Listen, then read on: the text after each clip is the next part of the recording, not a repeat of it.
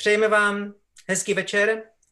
Jsme opět naživo s dalším webinářem ve facebookové skupině Fórum Zlatá mince v závorce o finančních produktech. Dnešní téma je druhý pilier, výhody a hrozby. Jsou tady tři hosté, čili vítám Robert Jurec, šéf-redaktor Blue Numbers SK. Robert, vítej. Zdravíčko. Petr Šimko, šéf-redaktor pojistění SK. Petr, ahoj. Pěkný večer, dobrý den. A Miron Zelina, člověk, který v naší skupině dělal seriál o Mám o, daně. o daních, ano, o zdaňování, investování a minulý webinář tu byl také Miron, hezký večer. Dobrý večer tým, ktorí nás po- pozerajú zo Slovenska a pekné poludne tým, ktorí nás pozerajú z USA. pojďme přímo na první otázku. A poprosím každého z vás, abyste se vyšel do 30 sekund. Čili definujte, co je to druhý pilier. Um, Robert, prosím, začni jako první. Druhý pilier je spôsob, ako zabezpečiť dôchodok ľuďom, keď starne obyvateľstvo. Inými slovami, prvý pilier je o tom, že rozdeľuje peniaze tých, ktorí tam rok vložia, tak to sa rozdelí všetko. A druhý pilier je to, že si, účet, že si klient sporí svoje peniaze na účte a potom už naň by mu nemal nikto siahnuť a vyplatí sa mu z toho dôchodok. Mm-hmm. Děkuji. Peter? No, druhý pilier, oficiálne nazývaný starobné dôchodkové sporenie, je sporenie za účelom zabezpečenia príjmu spojiteľa v starobe a pozostalých pre prípad jeho smrti. Dobře. Miron? Hm. V podstate to už bolo povedané, ale ja to tiež vnímam tak, že je to sporenie na osobnom účte, to je veľmi dôležité, to je rozdiel oproti tomu e, prvému pilieru a navyše sa tie peniaze zhodnocujú. Zhodnocujú sa vo fondoch, ktoré sú súčasťou toho druhého piliera. Uh-huh.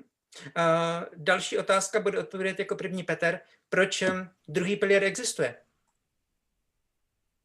No, ťažko to vysvetliť jednoducho alebo krátko, ale v podstate e, mal to svoj vývoj. Mm, e, druhý, pilier, druhý pilier existuje preto, lebo prvý pilier e, nedokáže kvôli demografickým problémom zabezpečiť riadny dôchodok do budúcna. Mm-hmm. Hej? Pretože, pretože to, čo máme ako tzv. prvý pilier, to znamená ten tzv. štátny dôchodok, mm-hmm. tak vznikol tento systém vznikol ešte koncom 19. storočia. No tak je už trošku aj mm, čudné, že stále by sme mali fungovať podľa toho, čo vzniklo koncom 19. storočia, kedy sa ľudia dožívali možno priemerne 50 rokov. Mm. Teraz dožívajú, ja neviem, 85 v niektorých krajinách však. Takže mm, iba krátko poviem, e, stále dlhšie ľudia študujú, stále e, sa rodí menej detí, respektíve neskôr majú, mm, rodičky sú čoraz, rodičky sú čoraz staršie, takže nám vypadávajú tie ročníky, ktoré, ktoré pracujú na, na dôchodcov a dôchodcov e, kvôli čoraz lepšej zdravotnej starostlivosti a životnému štýlu je čoraz viac. Čiže ustavične sa mení pomer medzi aktívne pracujúcimi ľuďmi a dôchodcami v prospech dôchodcov. Počet dôchodcov je stále väčší. Takže ten systém, na ten systém toho, toho prvého piliera je stále väčší tlak. Rozumím. Peniaze a, nestačia. Uh-huh. A Miron, tvoj pohľad? No, um, takto. Ja si pamätám také nekorektné diskusie, či v televízii alebo v médiách, o tom, že či prvý alebo druhý pilier. To je jedna z vecí, ktoré tu chceme zvýrazniť. To nie je o tom, či prvý alebo druhý pilier. Ľudia sa rozhodujú, že či budú na 100% v prvom pilieri, čo pokladám za nerozumné, alebo budú z dvoch tretín zhruba e, v prvom pilieri a z jednej tretiny v druhom. Čiže keď sa na to pozrieme takto, tak už z toho vidíme, že len z hľadiska diverzifikácie rizika, pretože každý z tých pilierov je postavený na iných princípoch, tak je veľmi rozumné byť e, v tom druhom pilieri. Mm. Takže zatiaľ takto stručne a potom to rozvediem. Robert? To by som to povedal tak e, prakticky, prečo vznikol prvý pilier, tak aby to každý nejakým spôsobom pochopil. Keď si keď vznikal prvý pilier, tak bolo 100 pracujúcich ľudí, jeden dôchodca. A niekedy postupne to kleslo na 10 a 1, ale zoberme si 10 pracujúcich ľudí a jeden dôchodca. každý pracujúci dá stovku a dôchodca teda dokáže dostať tisícku, pretože všetko, čo sa tam vloží do balíka, sa hneď rozdelí. Zdrav sa to zmenilo a už sú len štyria pracujúci a jeden dôchodca. To znamená, každý pracujúci dá stovku, ale dôchodca už dostane na miesto tisícky iba 400. A čo sa zdravo stane, keď sú tu už iba dvaja pracujúci na jedného dôchodcu? Už dôchodca dostane iba 200, keď jeden pracujúci na jedného dôchodcu v podstate dostane stovku. Tým pádom, keď tam nás rastie počet dôchodcov, klesá počet pracujúcich, nemá kto zaplatiť dôchodky, pretože z toho balíka sa nedá nejako zvyšovať peniaze, nedá, dá sa iba rozdeľovať. Mm-hmm. Takže má smysl, aby lidé si ukládali peníze, které budou jejich vlastní a které budou uložené na jejich důchodek. A teraz, o čom je druhý pilier? Dobre, rozhodnem sa, že za tú stovku už nebudem dávať peniaze aktuálnym dôchodcom, ale radšej si dám na svoj účet, kde sa to zhodnotí prevažne v akciových alebo dlhopisových fondoch a potom o nejakých 20, 30, 40, 50 rokov z toho budem mať 300, 500, 600 eur, z ktorých potom budem žiť. Mm-hmm. Je to iný systém. Áno. Není riziko tohoto systému, že někteří politici v průběhu věku se mohou se zájmem dívat na pozoruhodnou sumu ležící ladem a přemýšlet nad tím, že by je mohli využít pro své osobní, tedy pro dobro celého státu? Môžem odpovedať? Áno. Tak otázka je, čo je pre dobro celého štátu. Pretože ak by to bolo pre dobro celého štátu, tak by nechali peniaze v druhom pilieri. Ale pokiaľ je to pre dobro politikov a riešenie aktuálnych dier, áno, peniaze v druhom pilieri sú zaujímavé, preto tu bude vždy pravidelne reklama a propagácia, hlavne keď štát bude potrebovať peniaze. Prosím, ľudia, vystúpte z druhého piliera, choďte do prvého, lebo je lepší. A tým pádom nepravo sa stane to, že štát zoberie všetky peniaze ľudí, ktorí prejdú z druhého piliera do prvého. A je to pár miliard. Mhm. Preto sa to už stalo historicky tri razy a historicky vždy, keď štát potreboval peniaze. Mhm. Potom sú to aj príklady z iných krajín, kedy napríklad, ak si pamätám dobre Maďarsko, oni mali finančnú krízu a rozhodli sa komplet zrušiť druhý pilier a všetky peniaze z toho dať do štátu. Čo z toho majú tí sporiteľia? Nič. Ako keby druhý pilier nebol. Mm-hmm. Ja to ešte doplním, ak môžem. Hm. Čiže e, skúsim to doplniť. E, v podstate zase je to len preto, aby si tí ľudia uvedomili, že ako to funguje prvom, prvý pilier nie je krytý žiadnym majetkom. Nula. Úplná nula. Čiže prvý pilier funguje tak, že to, čo sa vyberie od pracujúcich, to putuje v tom istom roku e, tým dôchodcom. A tak ako povedal Robert, tak ten počet pracujúcich sa bohužiaľ bude znižovať a počet dôchodcov sa bude zvyšovať. Čiže už z toho vieme dedukovať, že nejako slávne tie dôchodky asi nedopadnú, respektíve to bude veľmi, veľmi ťažké Eh, vôbec udržať na súčasnej úrovni, čo sa týka pomeru k, k mzdám reálnym. A naopak v tom druhom pilieri, tam sa mi v tých fondoch zvyšuje ten majetok tým, že každý mesiac tam prispievam a je to môj osobný účet. Čiže naozaj to, čo si nasporím a to, čo sa zhodnotí, to tam budem mať. Takže toto je ten zásadný rozdiel. Ešte raz, v prvom pilieri nie je to kryté vôbec žiadnym majetkom, len tým, čo odvedú v danom roku e, pracujúci. A v druhom pilieri si sporím a zhodnocujem tie peniaze sám. Mm-hmm. Peter, máš k tomu ešte niečo? No, ešte by som to zaklincoval, to, čo bolo povedané, že uh, nielen, že e, ten prvý pilier tzv. priebežný, uh, je nám vyvíjaný veľký tlak a že v podstate to je ako jedna ruka, dá, jedna ruka berie a druhá dáva každý mesiac. Čiže tam, ako bolo správne povedané, žiadne peniaze sa nesporia. Ja to nechcem nejako vulgarizovať, samozrejme, tam ide o to, aby tá sociálna poisťovňa uspokojila, uspokojila zákonné nároky dôchodcov. Ale ja som to minule vysvetloval mojej svokre, e, ktorá už má svoj vek a ja hovorím, Vierka, no počúvaj, ty, ty e, máš dôchodok, teraz si vymyslím nejaké číslo, napríklad 500 eur a z tých 500 eur e, iba e, my všetci sa nazbierame, ktorí pracujeme, len na nejakých, e, ja neviem, 350 eur. Lebo 150 eur ešte chýba. A tie ti je treba z niečoho doplatiť. Čiže on je ešte aj deficitný takzvané. Čiže je tam schodok. Ten prvý pilier je deficitný. No, ale aby som to trošku posunul, aby si to ľudia vedeli predstaviť tak e, nejako v číslach. 18% z tzv. vymeriavacieho základu, čiže z toho, čo, e, čo predstavuje hrubú mzdu zamestnanca alebo nejaký daňový základ živnostníka, 18 z toho ide, z toho hrubého zárobku, ide, je vyčlenených na dôchodky. To je zákon proste, hej. No a e, človek má v podstate dve možnosti.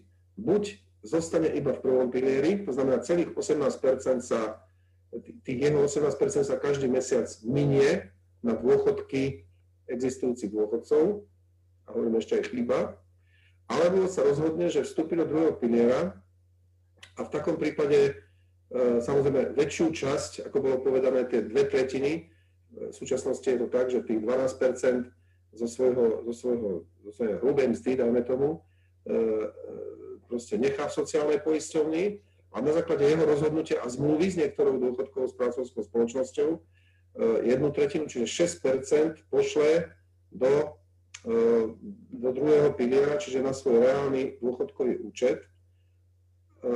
No, trošku som to prehnal, lebo tých 6% bude až od roku 2024, hej?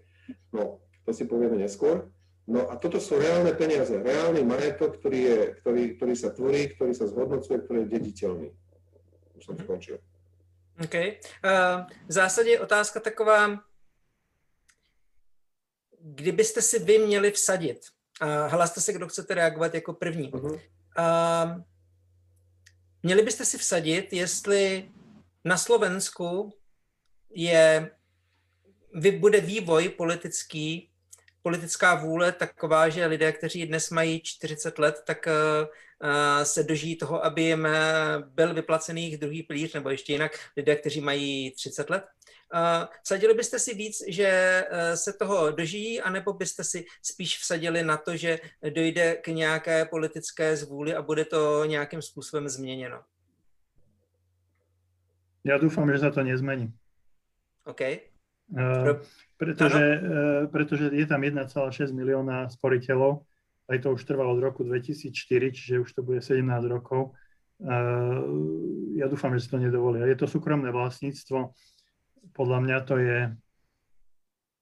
podľa mňa je to protiústavné, nie som ústavný právnik a nie som právnik, ale, ale to by bolo, aj, aj viem, že to urobili nielen, nielen Maďari, aj v Česku, myslím, dosť neslavne dopadol ten e, druhý pilier, ale ja, ja dúfam, že si to nedovolia. Je to veľmi dobrá vec a áno, e, vždy tam bude to pokušenie, lebo tie rozpočty sú deficitné. Tu aj podotknem, aby si to ľudia uvedomili, e, že v čase konjunktúry, ktorú sme tu mali, tak my sme neboli schopní urobiť e, vyrovnaný rozpočet. To je dosť dôležité si pamätať, keď budeme niekedy voliť. Uh-huh. A máte k tomu ešte niekto niečo? Ja by som povedal. Mluv. Za mňa 65% šanca, že to bude zrušené a že to zoberie štát. A 35, že naozaj z toho raz budú, niečo tí ľudia budú mať. A mhm. dôvod je jednoduchý. Štát je, keď sa na to pozrieme, bohužiaľ štát je prepletený korupciou. A vidíme tak, že on neuvažuje logicky, ako by mal uvažovať taký normálny štát, ale uvažuje tak, ako získať čo najviac peňazí. Mali sme tu éru privatizácie, kedy najzaujímavejšie podniky boli rozpredané. Potom bola ďalšia privatizácia, opäť zaujímavé boli rozpredané. A napríklad podnik, ktorý by štát nikdy nemal pustiť, to je ako Telekom, ktorý bol kedysi ešte slovenský a už je predaný do zahraničia, pretože je to obrovský zisková firma, predal. Prečo to predal? Bol ziskový, prinašal veľmi veľa peňazí, fakt, že aby som bol majiteľ, nechávam si Telekom za každú cenu. Ale keď ho štát predá, zaplatí sekeru v štátnom rozpočte za ten daný rok. A potom je to už problém. Dnes štát prakticky už veľa podnikov nemá. Ak má, sú to stratové podniky čo má z takej železničnej spoločnosti Slovensko alebo Cargo, ktoré treba neustále dotovať. Alebo Slovenská pošta, ktorá tiež funguje neefektívne. Inými slovami, tie dobré podniky predal, tie zlé si nechal, pretože ich nikto nechcel a ani neuvažuje, že by boli ziskové. A preto, keď štát bude potrebovať peniaze, a to bude už čoskoro, pretože aj teraz tu máme pána Matoviča a jeho opatrenia veľmi, veľmi veľa stoja, bude hľadať, ako zalepiť tú dieru v rozpočte a veľmi lákavé bude siahnuť na peniaze v druhom pilieri. Ak, ak druhý pilier vydrží najbližšie 3 roky alebo 5 rokov, tak už by mohol vydržať dlhodobo. OK, takže sa na to díváš, že záleží na nejbližších pěti letech. Áno. Teraz sme v kríze, záleží o tom, ako sa bude riešiť COVID, ako, ako vláda bude riešiť tú dieru v štátnom rozpočte, pretože má obrovské náklady, minimálne príjmy. Okay. A to sa uvidí veľa vecí. Dobře, Peter, tvůj názor? Ja by som išiel ešte ďalej. Tam, eh, ako sme začali hovoriť o tom, o, o tom prvom pilieri, tom priebežnom, ktorý vznikol koncom 19. storočia, akože to už je neudržateľné. Eh, ja si myslím, že ani ten druhý pilier jednoducho netreba preceňovať veľmi. Proste ten, povinné, ten, ten povinný dôchodkový systém, viete, to je len preto, aby sme neumreli od hladu. To nie je liek na to, že ako sa zabezpečiť. To každý človek by sa mal zabezpečiť sám mal by teda investovať do svojho vzdelania, mal by sa zabezpečiť e, proste tým, že bude investovať do nehnuteľnosti, do akcií a podobne, čiže súkromne. Ale OK, existuje to tu.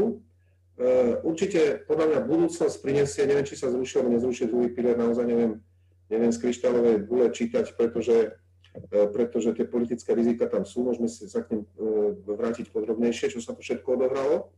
Ale myslím si, ak sa môžem trošku zafilozofovať, že mala by sa úplne zmeniť paradigma toho, toho zabezpečovania sa. Možno bude zrušený prvý aj druhý pilier a možno, možno štát vyhlási nejakú, nejakú sociálnu dávku, ktorá bude pre každého, už to, už to boli také hlasy, že zaplatí každému 500 eur bez ohľadu na to, či je, to, či je bohatý, chudobný, jednoducho, aby neumrel od hladu. Hej? Čiže a, a nebude to prepočítovať nejako. A potom bude záležať od toho, aký bude bohatý ten štát. Hej? Takže to mhm. je, toto je dôležité. Však poznáte ten, poznáte ten eh, príbeh o troch grošoch, starý ako ľudstvo samo, proste, že, že, že to, čo zarobím, tak rozdelím na tri časti. E, jeden groš dám svojim rodičom, jeden svojim deťom, Známe. No.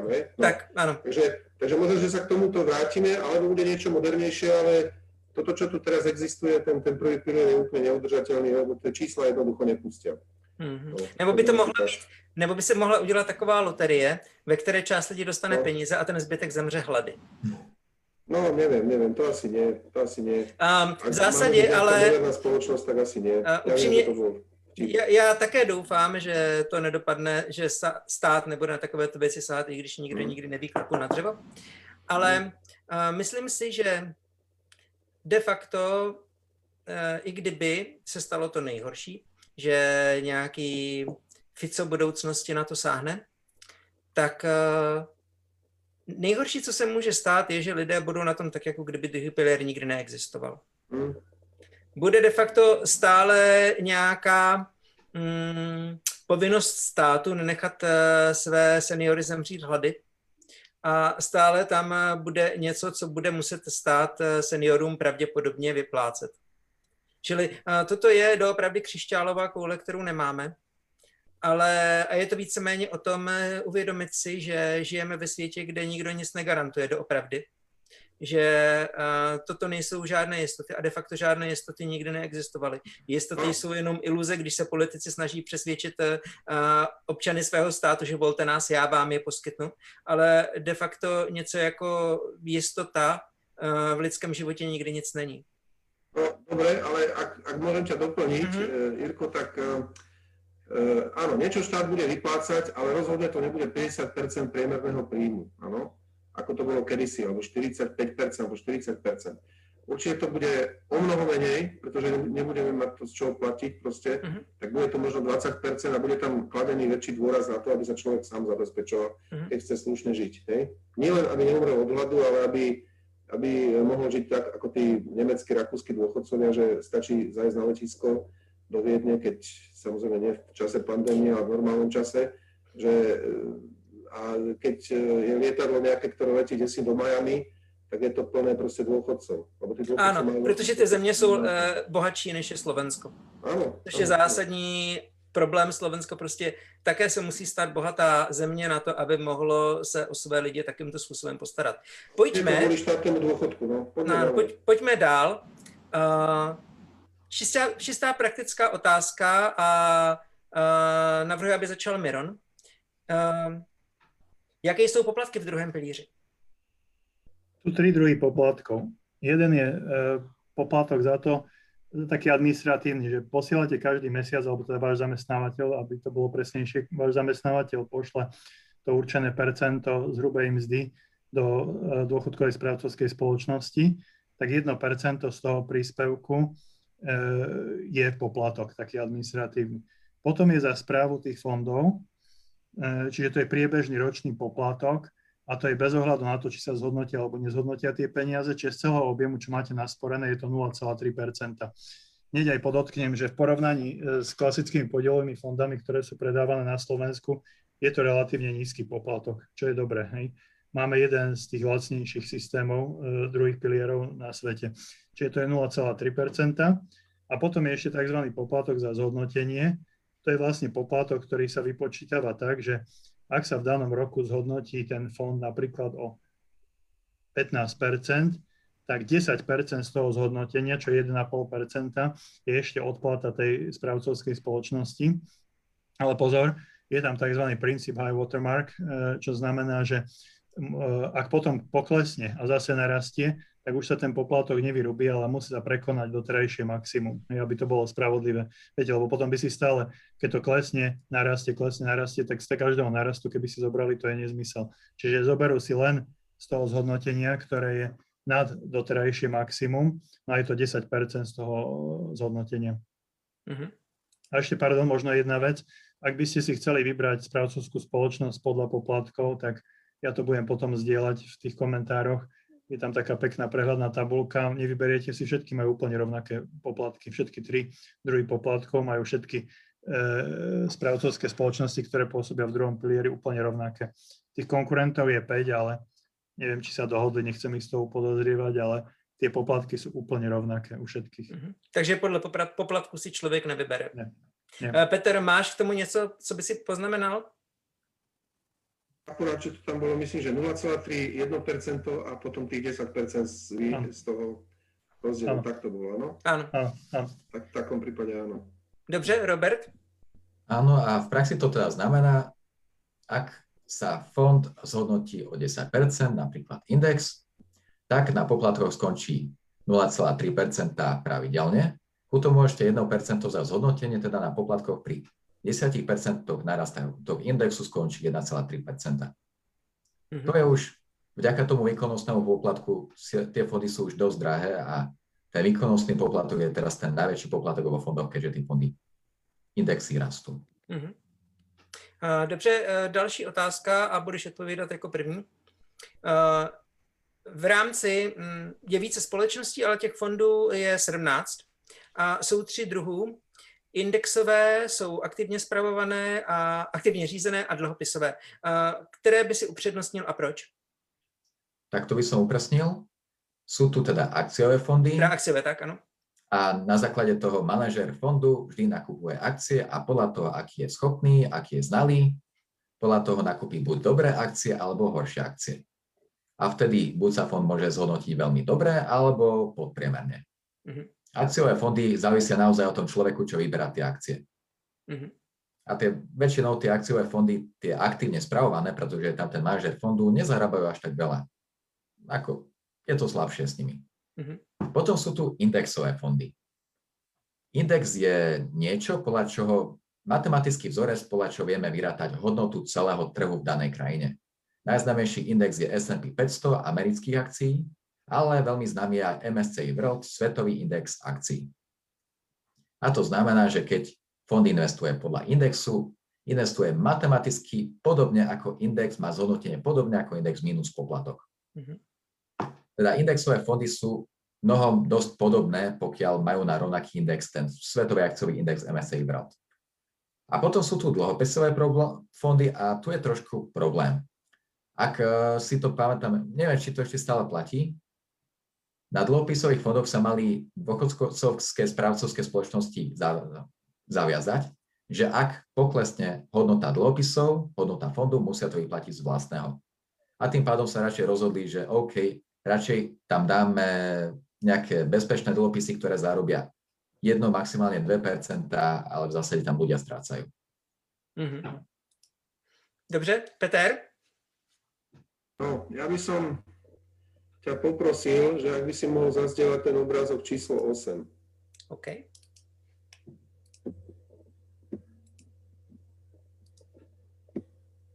tady je?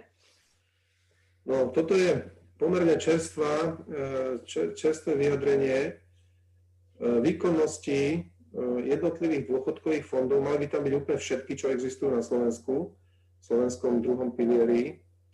Od, a to sú výkonnosti samozrejme PH, čiže na ročnej báze od založenia.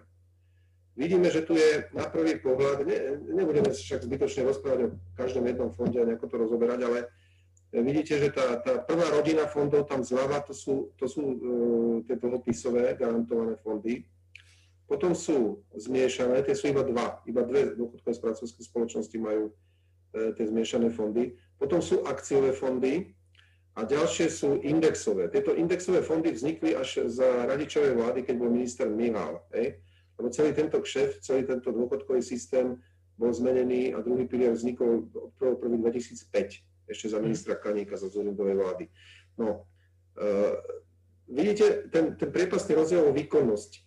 To znamená, že otázka, že tie dlhopisové fondy, keď majú výkonnosť uh, napríklad, napríklad 2%, uh-huh. alebo koľko, hej, tak uh, ako na ročnej báze, No a 2% je inflácia a ešte sú tam nejaké poplatky, tak neviem si dosť dobre predstaviť, že ako by to mohlo byť výhodné. No. Ale pritom, e, keď, e, keď dáme obrázok číslo 6 napríklad, ak by si mohol prosím ťa zazdávať, uh-huh. tak toto je taký, neviem, či máte radi koláče alebo koláčové grafy. Ja mám radšej koláčové grafy ako koláče. Takže 68,8% ľudí, je, alebo teda tých aktív, je, to je ten červený, ten červený, červená časť toho koláča, je v dlhopisových fondoch ešte stále, možno dokonca ešte horšie. To znamená, že, že toto je nejaký taký vzťah alebo dôkaz, že ako ľudia e, majú veľmi zle e, umiestnené tie svoje, tie svoje vlastne zmluvy. Hej? že e, do zlých aktív investujú tie peniaze. Lebo keď si pozriete ten, e, ten zelený e, výsek koláča, tak to sú tie indexové fondy, ktoré sa naozaj oplatia z dlhodobého hľadiska. Ano? A tie akciové, to sú tie modré a no, vzhľadom k tomu, že tých zmiešaných, to sú len dva také maličké fondy, myslím, že to má iba NN a myslím, že VUB Generali, tak proste to je zanedbateľné. Ale toto je hlavný problém v tej červenej zóne že ľudia nesprávne investujú. To má samozrejme svoje historické korene. Môžem povedať tak prakticky, prakticky ako to znamená v praxi pri tom obrázku? Áno. To... A vidíme o tom, že 70% ľudí je v dlhopisových fondoch, kde zarábajú približne 2% ročne. 30% je v akciových, kde zarábajú viacej. A čo to znamená? Pokiaľ to človek nerieši, nechce to riešiť, ostane v tej červenej časti, tak o 20 rokov môže mať polovičný dôchodok oproti tomu, kto ide, má indexové alebo akciové fondy. Um, a to už, no. preto to treba, preto to treba riešiť teraz, pretože ak ľudia hovoria, že do dôchodku ďaleko, akciové fondy už treba mať teraz. Pretože od tých 20 rokov už nebudú mať energiu nejakú zarobiť si a budú sa stiažovať, že prečo ja mám na dôchodok tak málo a on druhý má dvojnásobok a prečo a pritom to teraz neriešil. Dobre, Peter, ešte do, domluv. Môžem? Ešte, ešte poviem také asi dve myšlienky, že ani tie akciové fondy nie sú boh vie čo. A to má, e, to má tiež svoje príčiny. Jednak tie naplnenie tých politických rizik, ktoré tu boli, si to potom môžeme ukázať. Vidíte, že aj tie akciové fondy sa pohybujú okolo 4%, alebo do 4% väčšinou. Mm-hmm. Indexové ďaleko viac, tam už sú dvojciferné, niektoré dvojciferné výkonnosti ročné. O to no. sme do 10, áno. Áno, pozrieme si obrázok číslo 7, kde som červeným vyfarbil tu, uh, ten hlavný defekt, ktorý sa tu deje. Hej? Okamžik. Obrázok číslo 7. Tu sú vlastne charakteristiky tých fondov, také hrubé, také tých jednotlivých typov fondov. A všimnite si, že akciový fond má uh, podľa, podľa pravidiel zákona najviac 80% akcií, dlhopisy a peňažné investície najviac 80% čistej hodnoty majetku. No, lenže vzhľadom na ten historický vývoj, no mal som toho vyfarbiť viac červeného, ale dobre, že dlhopisy a peňažné investície tvoria najviac 80% čistej hodnoty majetku, Lenže keď v skutočnosti tvoria 80% hodnoty majetku dlhopisy, tak čo je to potom za akciový fond? A potom má ten fond také slabé výkonnosti. Hej? Áno, že to, nie je typický, to nie je typický akciový fond, ako keď máte podielový fond a tam je napríklad, že naopak 80% akcií, ale v reále je tu strašne málo mm, tých, tých akciových titulov v týchto akciových fondoch a preto tie fondy málo zarábajú. No, skôr by som to upravil, je tam najviac 80% akcií, to znamená vtedy 20% musí byť dlhopisov alebo iných, až do toho najmenej, že majú tam iba 20% akcií a 80% dlhopisov. No, momentík, toto sú mantinely, toto sú mantinely, ktoré umožňuje zákon, no? Sú tam dve najviac a preto treba pozerať aj, ako to je a ako sa rozhoduje konkrétne akciový fond, koľko toho bude mať. No, no. OK, sme také ke slovu Mirona Zelenu, prosím. No, ja doplním, áno, to, toto je, ja by som chcel, aby si ľudia z toho odnesli zo pár tých hlavných vecí a len chcem potrhnúť, že toto, čo sa teraz bavíme, je jedna z tých úplne najdôležitejších.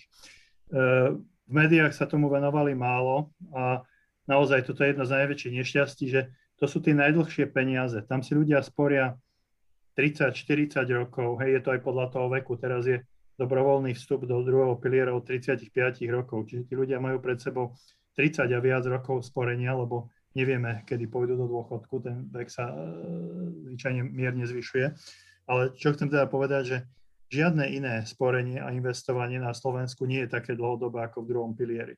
A napriek tomu tam dominujú tie dlhopisy, to je veľké nešťastie a to, čo chcem pridať a ešte nebolo povedané, skúste si odhadnúť, že aký je budúci výnos tých dlhopisov. Je ešte horší, tam bolo okolo 2%, ale dneska aj 10-ročné štátne dlhopisy slovenské dávajú výnos minus 0,4.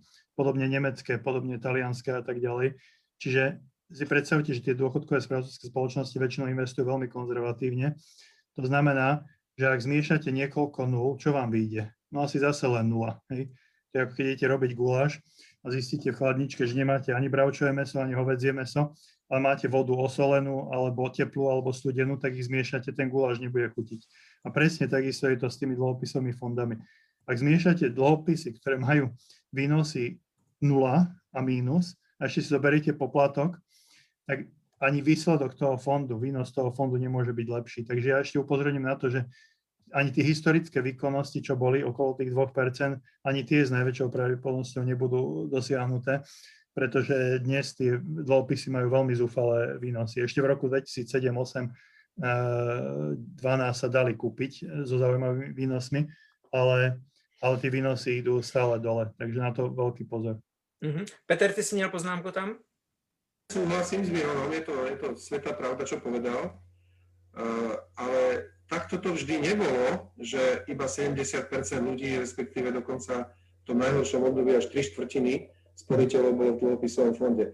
Keď sa celý ten biznis začal, to znamená v roku 2005, a bolo tu tisíce, desiatky tisíc e, normálne licencovaných sprostredkovateľov, takých tých agentíkov, čo chodili a boli normálne preskúšaní Národnou bankou, tak e, predstavte si, že E, väčšina bola dobre školených a nahovarali ľudí, aby išli do akciového fondu. V tom akciovom fonde, ak sa nemýlim, bolo nejakých 3 štvrtiny alebo až 80 ľudí. No a teraz je možno tá pravá chvíľa dať obrázok číslo 5. Hej?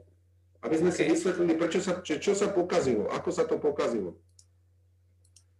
Aby ľudia vedeli. Teraz, aby ste to nebrali, nebrali nejako, že, že ja nie, nejaký Fico ukradnutý. Hej. Ja to teraz chcem, ja to teraz chcem ukázať na, na faktoch. Toto sú suché fakty, tvrdé dáta. To znamená, že, tie, že hneď ako nastúpila tá Ficová vláda prvá, tak začala tvrdo útočiť na ten druhý pilier. To bolo proste, nepre, to brali hneď ako nejaké prasiatko, z, toho, z ktorého môžu, ktorého môžu rozbiť a proste vybrať z neho kopu peňazí. A začali vyháňať ľudí z toho druhého piliera. Tak to už v 2008 roku došlo k prvému otvoreniu druhého piliera. Čiže, čiže nabádali ľudí, to bola dosť taká štvavá, živá kampaň zavádzajúca, e, že kde vysvetľovali, že ako je lepšie zostať v prvom pilieri, aby sa tam ľudia vrátili. Tak tomuto podľahlo 106 tisíc ľudí prestúpili, teda vlastne zrušili druhý pilier. Hej. Tých otvorení boli ešte tri, čiže štyrikrát otvoril druhý pilier, Fico, a celkovo vyhnal z druhého piliera e, odhadom no, zhruba, zhruba 350 tisíc ľudí. Samozrejme, nejakí tam vtedy aj vstúpili a tak ďalej, ale to je zanedbateľné. No, ale čo boli ešte dôležité zásahy? Keď sa začínalo s týmto celým biznisom, tak e, tých 18%, ktoré stále platia, od toho 2005 roku stále 18% človek musí povinne zo, svojho, zo svojej mzdy hrubej dávať na dôchodok. Tak to, ten pomer bol 9 ku 9. To znamená, že 9% do DSS-ky, 9% zostalo v sociálke. A on to, on to zmenil, Fico to zmenil v 2009 roku e, z tých 9 na 4%. To znamená, 14%, 14% zostalo v sociálke a 4% iba išli do toho, do toho, do tej dôchodkovej správcovskej spoločnosti, hej? No. E, a ešte v tom istom období, e, ak si spomínate, 2008-2009 to bola tá kríza, tá hypotekárna, no? kedy proste dramaticky, tam boli zemetrasenia na finančných trhov a podobne, tak vtedy uzákonil aj to, že každý jeden fond, bez ohľadu na to, či je akciový, zmiešaný alebo e, dlhopisový, vtedy sa to trošku inak volalo, tie fondy sa premenovali neskôr, tak každý musel na polovičnej báze vykazovať kladný výsledok. A ako zareagovali DFSky? No tak keďže boli povinné doplatiť prípadnú stratu, čo, čo pri akciových fondoch napríklad je normálne, že že je tam tá, no, odborne sa to volá volatilita, že proste klesajú, stúpajú tie, tie kurzy, tie ceny e, akcií a, dlho, a dlhopisov a tak ďalej, tak jednoducho, jednoducho museli to doplatiť, tak e, začali to predávať. Ale začali to predávať, tie svoje, tie svoje akcie práve v tom najnevhodnejšom čase, keď boli dole. Toto bolo brutálne poškodenie akože spoliteľov v druhom pilieri.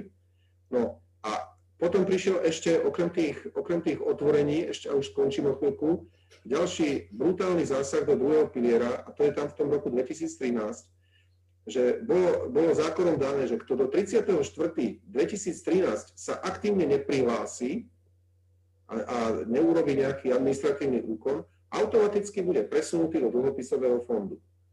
Hej? To znamená, on vlastne zákonom vyhnal tých ľudí a ľudia tomu normálne nerozumeli, však človek je dennodenne zaplavovaný milión informáciami všelijakými, takže, takže normálny človek tomu nerozumel. Niektorí samozrejme prestúpili, ja alebo niekto, kto sa tým zaoberá a, a moji klienti a tak ďalej. Ale jednoducho, jednoducho tieto dve veci e, a plus tie, tie dve červeným vyznačené veci a plus ešte tie štyri otvorenia druhého piliera spôsobili, že, že by tam dnes nebolo možno jednak spôsobili, že tí ľudia boli ožobráčení, že vlastne mohli zarobiť ďaleko viac a tie aktíva by neboli 10 miliard, ale možno, že 30 miliard, hej, teraz v druhom mhm. pilieri. Takže Áno, toto bolo vysvetlenie. To sú tie politické rizika. Uh-huh. Áno? Áno. Môžem to povedať z takého iného pohľadu? Povedz. Jirka, prosím ťa, do chatu som poslal obrázok, vieš ho do Zoom chatu, vieš ho otvoriť? Vydrž okamžik. Uh-huh. A nezobrazuje sa mi ako Zoom chat. Nejsem Dobre. s ním moc pracovať. Čo sa tu teda deje na akciovom trhu? Teraz to vidíme počas covidu, ľudia sú už viacej zdali. Už vedia, že keď je to vysoko, už premyšľajú, či vyberú alebo nie. A keď to padá, tak nás spodu sa chcú dokúpiť čo najviac, pretože vtedy je možné, že to pôjde najlepšie hore. A tak tí, ktorí nakúpili na prepade covidu, zarobili najviac. Tí, ktorí pre, vybrali peniaze v tej, keď bol covid úplne na spodku, prerobili 30% a čo robil vtedy pán Fico? Veľkodušne, populisticky povedal to, že dobre, sme tu, my chránime záujmy občanov a preto, keď bola najlepšia kríza, keď trhy boli dole, tak presunuli všetko do dlhopisových fondov. Čo to teda znamenalo? Ľudia prišli o peniaze a o veľmi veľa peňazí z politických rozhodnutí. Je to, je to ten obrázek, ktorý si chcel? Áno, toto je ten obrázok, ktorý som chcel. Tu máme, vložím tisíc eur na 10 rokov. V prípade, ak to dám na dlhopisov na 2% ročne, zarobím 1200, bude mať 1200 eur. Ak to dám do akcií, bude mať za tých 10 rokov 2500 eur, viac ako dvojnásobok. A toto, keď si ľudia uvedomia, zistia, že nie je dôvod byť v dlhopisovom fonde. Takže také, ak ja len doplním, lebo... Ne, nech, no? Mirona, nechme teď promluvit, prosím. No. To bude len krátke. Ja len to veľmi chcem podporiť, čo povedal Peter a potom aj Robert, že e, ľudia by si to mali pamätať, tie zásahy, pretože e, naozaj boli výrazne poškodení. Ja som dokonca rozmýšľal, či to nemôže mať aj nejakú trestnoprávnu dohru, ale tak keď sa vytvára legislatívny rámec, tak je to dosť ťažko možno napadnutelné, ale naozaj, akože aspoň z toho vecného hľadiska, nech si ľudia zapamätajú, že čo sa tu udialo. Že to bolo naozaj niekoľko zásahov, ktoré ich de facto pripravili o možnosť zarobiť e, oveľa viac, takže k tomu niečo dodať, len si to treba pamätať a chcem to počiarknúť, lebo to boli veľmi, veľmi zlé zásahy. Mm-hmm. Ja by som mohol toto ako e, zaklincovať, aby sme z toho nejaké posolstvo povedali voči ľuďom, že e, aby proste čím skôr prestúpili z dlhopisového fondu do indexového.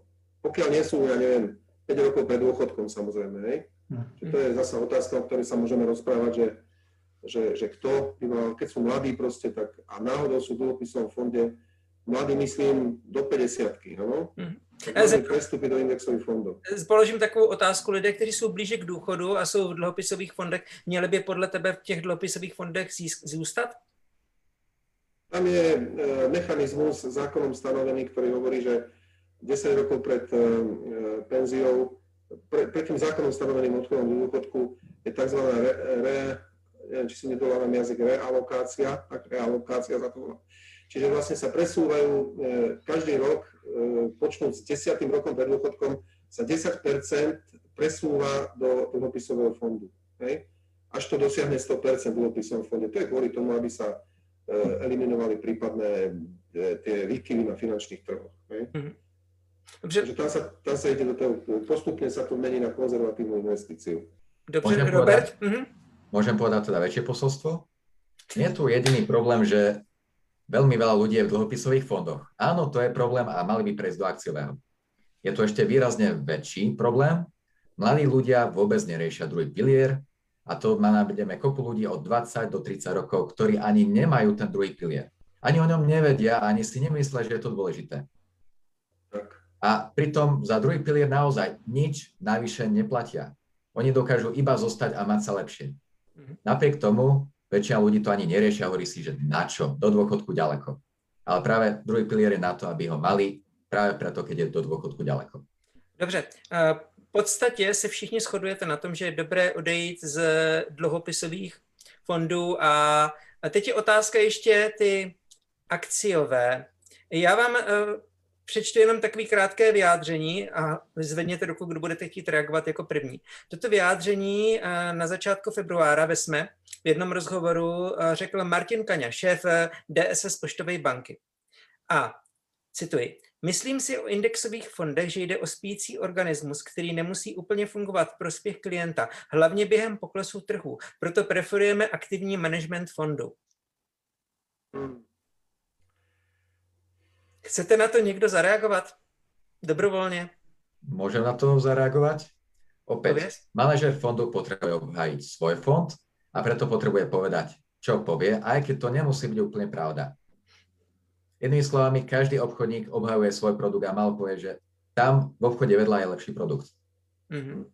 A, a, a teda on uh, povedal to z toho dôvodu, že tieto mm. správcovské spoločnosti majú väčší zisk z tých aktívne spravovaných fondov, pretože môžu dať tam menej peňazí, môžu tam dať aktíva, ktoré nie sú úplne zhodnocované a niekto ich musí kúpiť, pretože niekto to kúpi. Mm-hmm.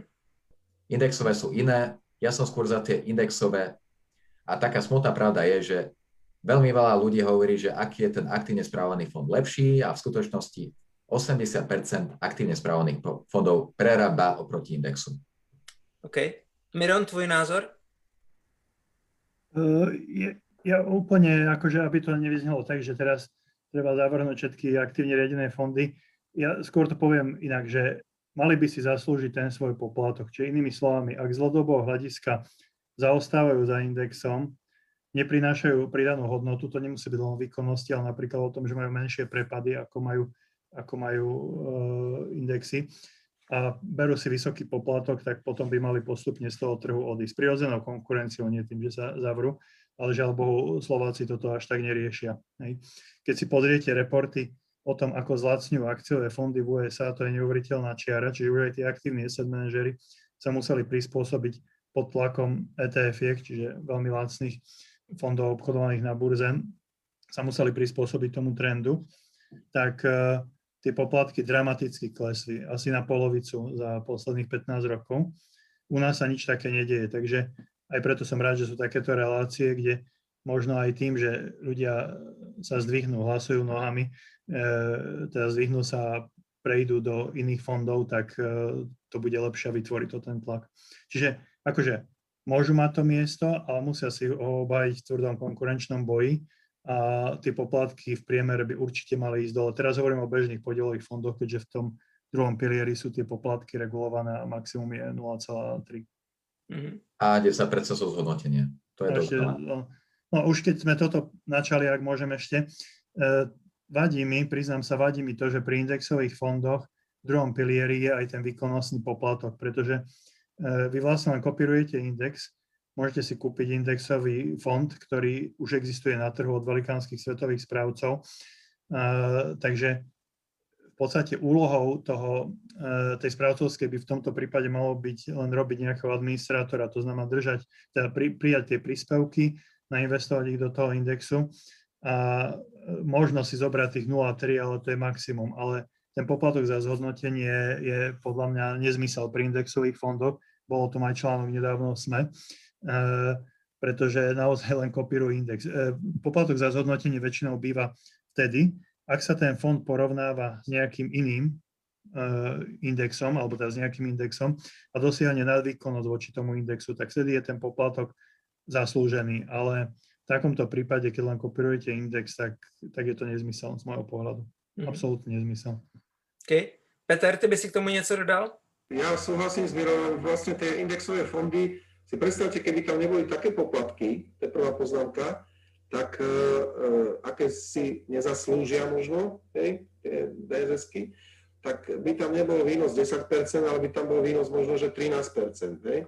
A druhá vec, E, druhá vec, že e, jednoznačne som, vprost, e, som za tieto indexové fondy, pretože ako už bolo povedané a vyplýva z toho, z toho porovnania, ako sú nastavené vlastne tie, tie fondy u nás, tak akciový fond umožňuje, umožňuje až 80 dať, teda, teda alokovať v dlhopisoch. Tak ako opäť sa pýtam, ne, nezaškodí to zopakovať, že čo to je za akciový fond. Čiže Čiže tie fondy sú oproti klasickým podielovým fondom, tieto dôchodkové fondy sú viac posunuté do, do konzervatívnych nejakých, nejakých sfér. Hej? Je to viac konzervatívne a preto to toľko nezarába. Mm-hmm. Ako môže akciový fond v dnešných časoch zarobiť dlhodobo 4%?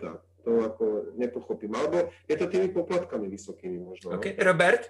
Tak e, tu dám také krátke porovnanie. Typicky ľudia sa pýtajú, má druhý pilier alebo nemá druhý pilier. A ak mám druhý pilier, mám tam dávať dobrovoľné príspevky, alebo radšej to dávať inde nejakému sprostredkovateľovi, ktorý mi píše zmluvu a tam do jeho produktu.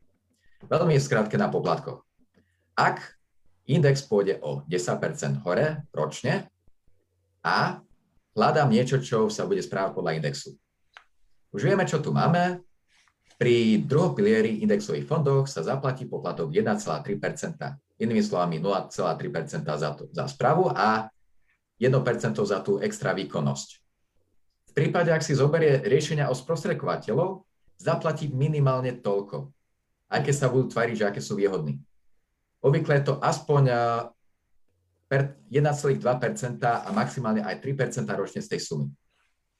Ak pôjde do zahraničných riešení, tých svetových, medzinárodných ETF fondov s akumulovanou dividendou, zistí, že tam zaplatí na tom istom poplatok 0,3% Zahraničie prekonáva Slovensko. A kým si to ľudia neuvedomia, že sú tu svetové riešenia, tak dovtedy budú zarábať slovenský a nie svetovo. Ja bych... ľudí trošku e, treba povedať, že existujú povinné príspevky a e, príspevky dobrovoľné. No a tie dobrovoľné príspevky uh, už nie sú nejako zvýhodnené, lebo už aj tá daňová výhoda od 1.1.2017 sa zrušila, takže nie je to možné odrátať z daňového základu. Že mhm. potom samozrejme, že tých investičných príležitostí je dosť a nemá ani veľký zmysel tie dobrovoľné príspevky platiť. Uh, já řeknu... Mhm. Já povím jednu technickou věc eh, pro všechny, kdo nás nyní sledujete. Nám už eh, před začátkem tohoto webináře bylo jasné, že nedokážeme bohužel probrat dnes celé spektrum, celou šíři téma uh, druhý pilier. Čili dohodli jsme se, že přesně za tři týdny budeme, uděláme pokračování. takže toto není, mám otázka, tady už padla, uh, toto není úplný konec, já teď máme posledních zhruba 8 minut, možná tak reálně 6 minut na diskuzi. Um, moment, já se podívám, kdo se tady na něco ptá. Hmm. Aha, to není špatná otázka.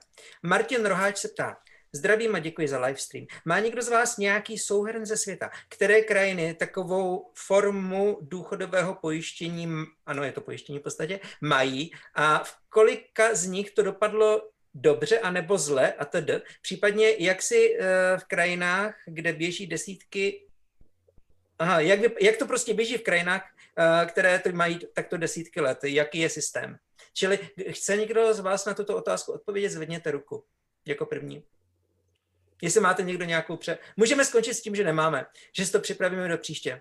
Mm, môžeme, ale ja by som povedal tak, že uh, to netreba chápať ako niečo úplne iné, než sú bežné fondy. Keď e, sme tu viackrát spomínali tie indexové fondy, aj Peter, aj Robert, tak uh, tam je história. Mnoho desiatok rokov, viac ako 100 rokov, či S&P index alebo mnohé iné indexy, takže, takže pri tých poplatkoch, ktoré sú, tak Eh, dá sa povedať, že zhruba tie indexy by mali byť kopírované. K tomu hmm. viac by som nedodával. Proste nikto z nás nevie, aká bude tá budúca výkonnosť, ale historické akcie ako jedna z mála tried aktív prekonávali infláciu. Nič iné spolahlivo infláciu neprekonávalo. Mm-hmm. A teď, teď lidé okamžitě začali reagovat. Martin Šimko se ptá, druhý pilíř je promarněná příležitost, ne, nebo neptá, on konstatuje, Při, promarněná příležitost naučit lidi investovat. Dokážu si představit větší, možnost, větší možnosti práce s portfoliem. Já mám vše v indexech a popravdě se mi nikdy nepodařilo zjistit, co je to za index. Okay. Dobře, a ještě se ptá Ad M, jestli existuje ně, uh, někdo, pro koho je výhodnější nevstoupit, než vstoupit do druhého pilíře. Na to môžem odpovedať aj ja a je už krátko času, tak budem stručný. Tak eh, pre mladých ľudí sa oplatí mať druhý pilier, pretože aj tak tie dane a odvody zaplatia. A buď pôjdu na ich účet, jedna tretina pôjde na ich účet, alebo všetko pôjde štátu a hneď sa minie. Preto každému mladému človeku odporúčam druhý pilier. OK. Vlastne není spôsob, jak by sa to mohlo nevyplatiť mladému človeku. Áno, nie je spôsob. Ďalej, človek by mal investovať aj zvlášť, skrátka najlepší dôchodca je 30 ročný, ktorý si zarobí dostatok a už nie je závislý od štátneho systému. Mm-hmm. Dobře, pojďme ještě potom na další... A ešte otázka bola, môžem? Mm-hmm. Ešte otázka bola, komu sa nevyplatí. Nemusí sa to vyplatiť ľuďom, ktorí sú blízko dôchodkového veku, do 10 až 15 rokov od dôchodkového veku. Mm-hmm. Dobře, mám ještě dvě otázky, které bych chtěl projít, zkusme to. Um, DSS Poštové banky, Prosperita. Akciový fond měl výnos za rok 2020 16,56%. Co si o tom myslíte? Chce někdo... Dobře, uh, Miron, nebo hm, po, Miron? Môžem, eh, bolo to v tom rozhovore uh, s pánom Kaňom. Oni myslím, že jednoducho vypredali tie akcie niekedy vo februári, čiže zhruba pred rokom. No a potom ich nakupovali nie úplne na dne, samozrejme to nechytí nikto, ale uh, kúpili akcie po, eh, po tých veľkých poklasoch marcových, čiže možno niekedy v apríli, maji. Takže to je, to je celá príčina toho. Eh, ja by som to nejako nepreceňoval, zase netvrdím, že nie sú šikovní, len eh, dôležitá je konzistentnosť. Ak niekto bude prekonávať index 20 rokov, tak vtedy klobúk dole. Hej. Ak je to jeden rok, tak by som z toho nerobil veľké závery. OK, Robert? Ale pre marketing je to dobré, ako sa veľmi zhodnotili. Vždy treba pozerať dlhšiu históriu, 1 rok, 3 roky, 5 rokov a ideálne aj 10 až 20, keď sú dohľadateľné. Mm-hmm. Čili jinými slovy, uh, neposuzovali byste těch 17 fondů, které na Slovensku jsou, neposuzovali byste je podle výkonu, který měli za rok 2020, ale posuzovali byste je podle dlouhodobě. Ano. Měte, jestli souhlasíte. Ano. Uh, jinak ještě poznámka k tomu, Mm, DSS eh, Poštové banky Prosperita, ono tam to bylo do jisté míry i tím, že oni kvázi šponovali i přesáhli možnosti, které měli, eh, kvázi investovali tak, že to bylo i mimo to, mimo mantinely, které ukládal zákon, ale NBSK se k tomu nakonec vyjádřila, že oni, když se jim toto stane, tak mají povinnost informovat, což učinili a následně mají nějakých 180 dní na to, aby udělali nápravu, což také učinili. Což mám takový trošičku pocit, že vlastně ten zákon, když je porušen, ale všechno, co ten dotyčný subjekt musí udělat, je, že to oznámí, že porušil zákon a dostane 180 dní, aby to napravil, tak, ale je to v rámci zákona. Dobře, uh, hovoříme 55 minut, ten čas velice letí. Uh, je posledních kvázi tři minuty na uh, slova. Je něco, co byste, každý z vás, a Petr, budeš hovořit jako první, je něco, co byste ještě k tomuto, k tomuto prvnímu dílu druhého piliera chtěli dodat? Co ještě nezaznělo? by som zhrnul na záver tie najdôležitejšie veci.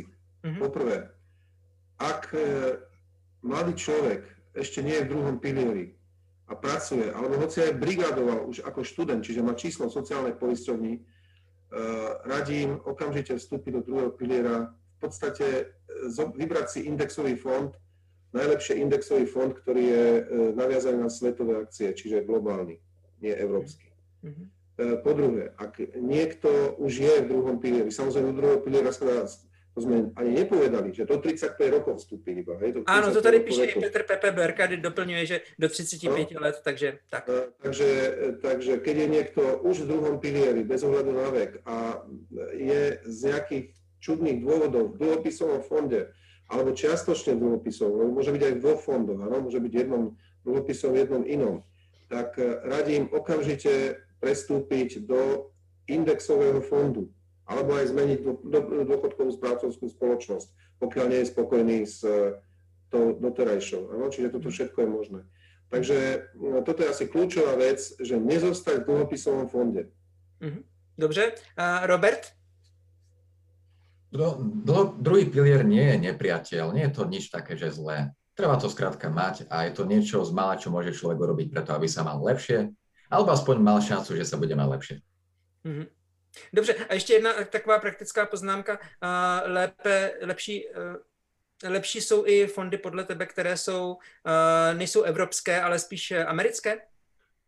Môžem povedať, Európska únia a európske akcie nejako nerastli a dlhodobo fakt Amerika ich prekonáva. Mm-hmm. A to neexistuje. Európu, Európu zavaluje kopa byrokracie, preto sú to aj vysoké dane a malé výkony fondov a európske akcie málo kto kupuje. Dobře. A to je na inú tému. Uh-huh. Miron, poslední minuta, tvoje? Mm, bolo povedané všetko, ale ja len zvýrazním to, čo, alebo tiež to zhrniem, že 18% e, z vášho platu sa strhne tak či tak. Čiže bez ohľadu na to, či máte alebo nemáte druhý pilier. Ale keď si necháte len prvý pilier, všetko to odíde štátu ktorý o tom rozhoduje, ako sa ukázalo v histórii, nezodpovedne. Čiže naozaj dajte si tu necelú jednu tretinu, v budúcnosti to bude jedna tretina do toho druhého piliera, ak máte do 35 rokov, určite, pretože je to diverzifikácia rizika, je to na vašom osobnom účte a zhodnocuje sa to na tých kapitálových trhoch. Ten prvý pilier e, nie je perspektívny aj kvôli demografii, ktorá je u nás jedna z piatich najhorších v Európe. Čiže mhm. bude menej a menej pracujúcich a viac a viac dôchodcov. Takže jednoznačne odporúčam druhý pilier. A takisto indexové fondy. Dobře, eh, čili to je pro dnes všechno. My budeme pokračovat v tomto tématu 14.3. v neděli, opět od v čase 20 hodin 20 minut. Budou zde ti samí hosté. Eh, jsem velice rád, že jste nás v tuto chvíli sledovali. Prosím, sdílejte toto video, posílejte ho svým přátelům, pozvěte své přátelé i do facebookové skupiny Fórum Zlatá mince v závorce o finančních produktech, protože je to skupina, která dokáže velmi poradit a velmi pomoci. A v podstatě je to největší fórum, kde se dá všeobecně poradit eh, o financích na Slovensku. Čili opakuji, byli tu dnes hosté Miron Zelina, děkuji ti. Děkuji. Robert Durec, děkuji. Děkuji. A Petr Šimko. Ďakujem. Vám všem, prosím, zamávejme do kamery. Přejeme hezký večer a hezký zbytek noci. Večer.